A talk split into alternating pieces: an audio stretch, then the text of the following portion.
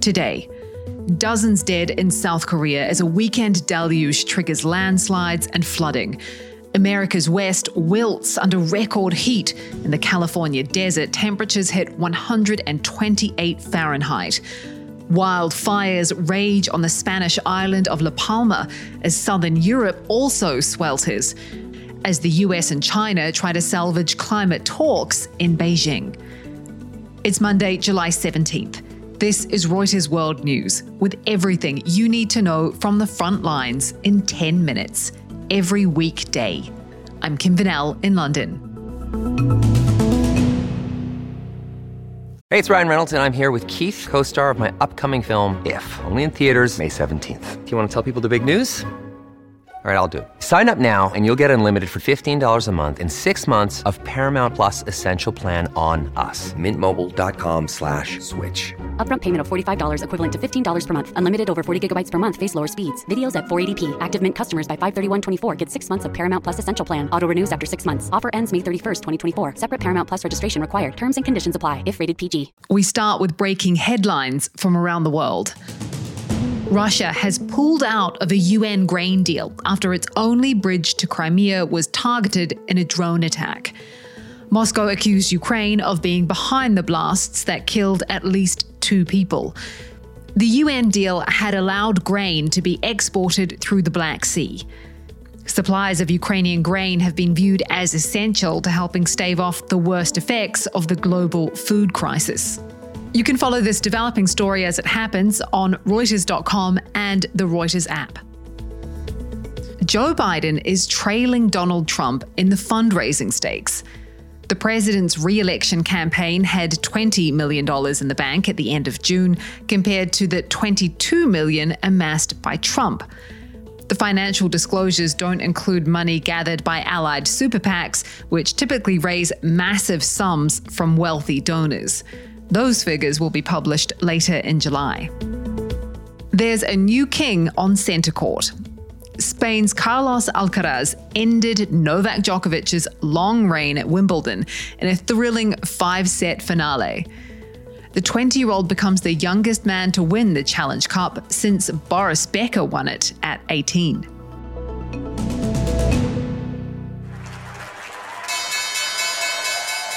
China's economy is having some serious growing pains. It expanded at a slower than expected 6.3% in the second quarter from a year ago. And now investors are wondering if the world's second largest economy will ever be rich. Marius Zaharia is Reuters' deputy bureau chief in Hong Kong. Marius, with these really weak growth numbers, is China in danger of years of Japanese style stagnation? Comparisons with 1990s Japan made by economists are indeed becoming more frequent because of China's property bubble and because, like Japan, China's economy is relying heavily on investment at the expense of domestic consumption, and its investment in recent years has been generating more debt than growth. Now, lost decades of stagnation is not the consensus expectation for China, but economists do expect the economy to slow down to 3 to 4% on average over the next decade, which will complicate its ambitions to narrow the gap with the United States.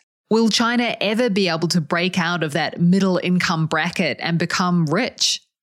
One of the interesting facts that economists point out when they compare China with Japan in the 1990s is that Japan, when it entered its last decades of stagnation, in terms of GDP per capita, was already above the average of high income countries whereas China is just above the middle income point. And therefore, many economists are warning China about the middle income trap. Uh, very few countries in the world have managed to escape that trap. And many people in economic circles are worried that China will be stuck there for another decade or two.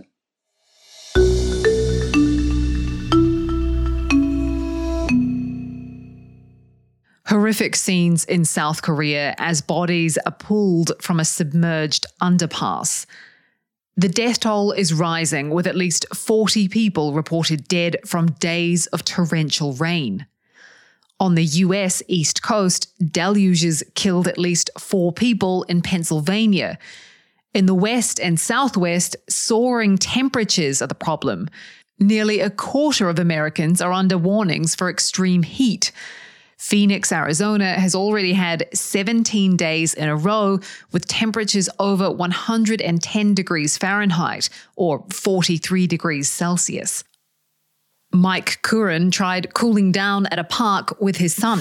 It is miserable being outside unless you're in the water somehow, uh, and it's actually not safe at all. In Death Valley, California park visitor Tom Cometa blows a horn and holds a sign reading, This is the climate emergency. It's a similar story in Europe where they're bracing for yet another heat wave. This one named after Charon, the ferryman of the dead in Greek mythology. Crispian Balmer is in Rome. Crispian, how is it there? The Italian state has issued red top alerts for 16 Italian cities, and that will rise in the next couple of days. The hottest places are likely to be the two main islands, Sardinia and Sicily. And there they say in Sardinia, it's possible that the all time European high of 48.8 Celsius could fall. And for the Americans, that's 120 degrees Fahrenheit. Right. Rome itself has got a record of 40 degrees Celsius. That is expected to fall on Tuesday. I appreciate that it's extraordinarily hot across much of America. And when you look at the temperatures of Death Valley, then obviously Europe is nowhere close to that. But I think probably what a lot of people don't appreciate is just how little air conditioning there is across southern Europe. How are you staying cool? Normally, I have keep all the shutters and windows closed, but I've opened them just so you can get a sound maybe of the cicadas. But I suspect that they're not enjoying it very much either.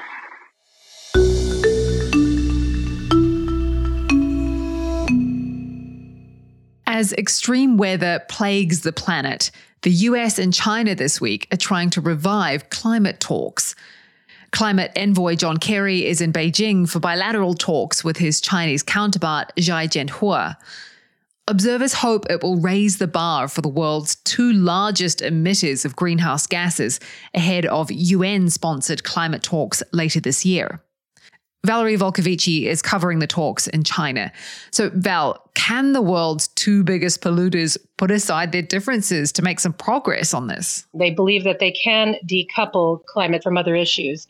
There are others who would disagree, particularly around the issues of Chinese solar panels US tariffs, US competition, and trying to revive domestic manufacturing of the clean energy industry.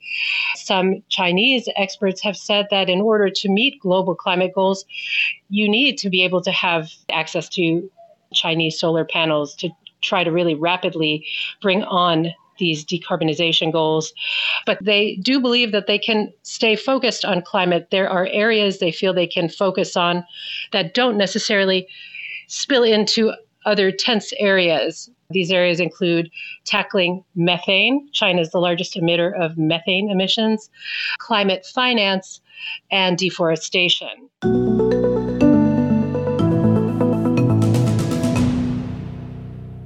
Away from the hot Earth, there's always space. In Houston, Texas, families are watching a nighttime launch of a rocket carrying precious cargo the DNA or remains of their loved ones.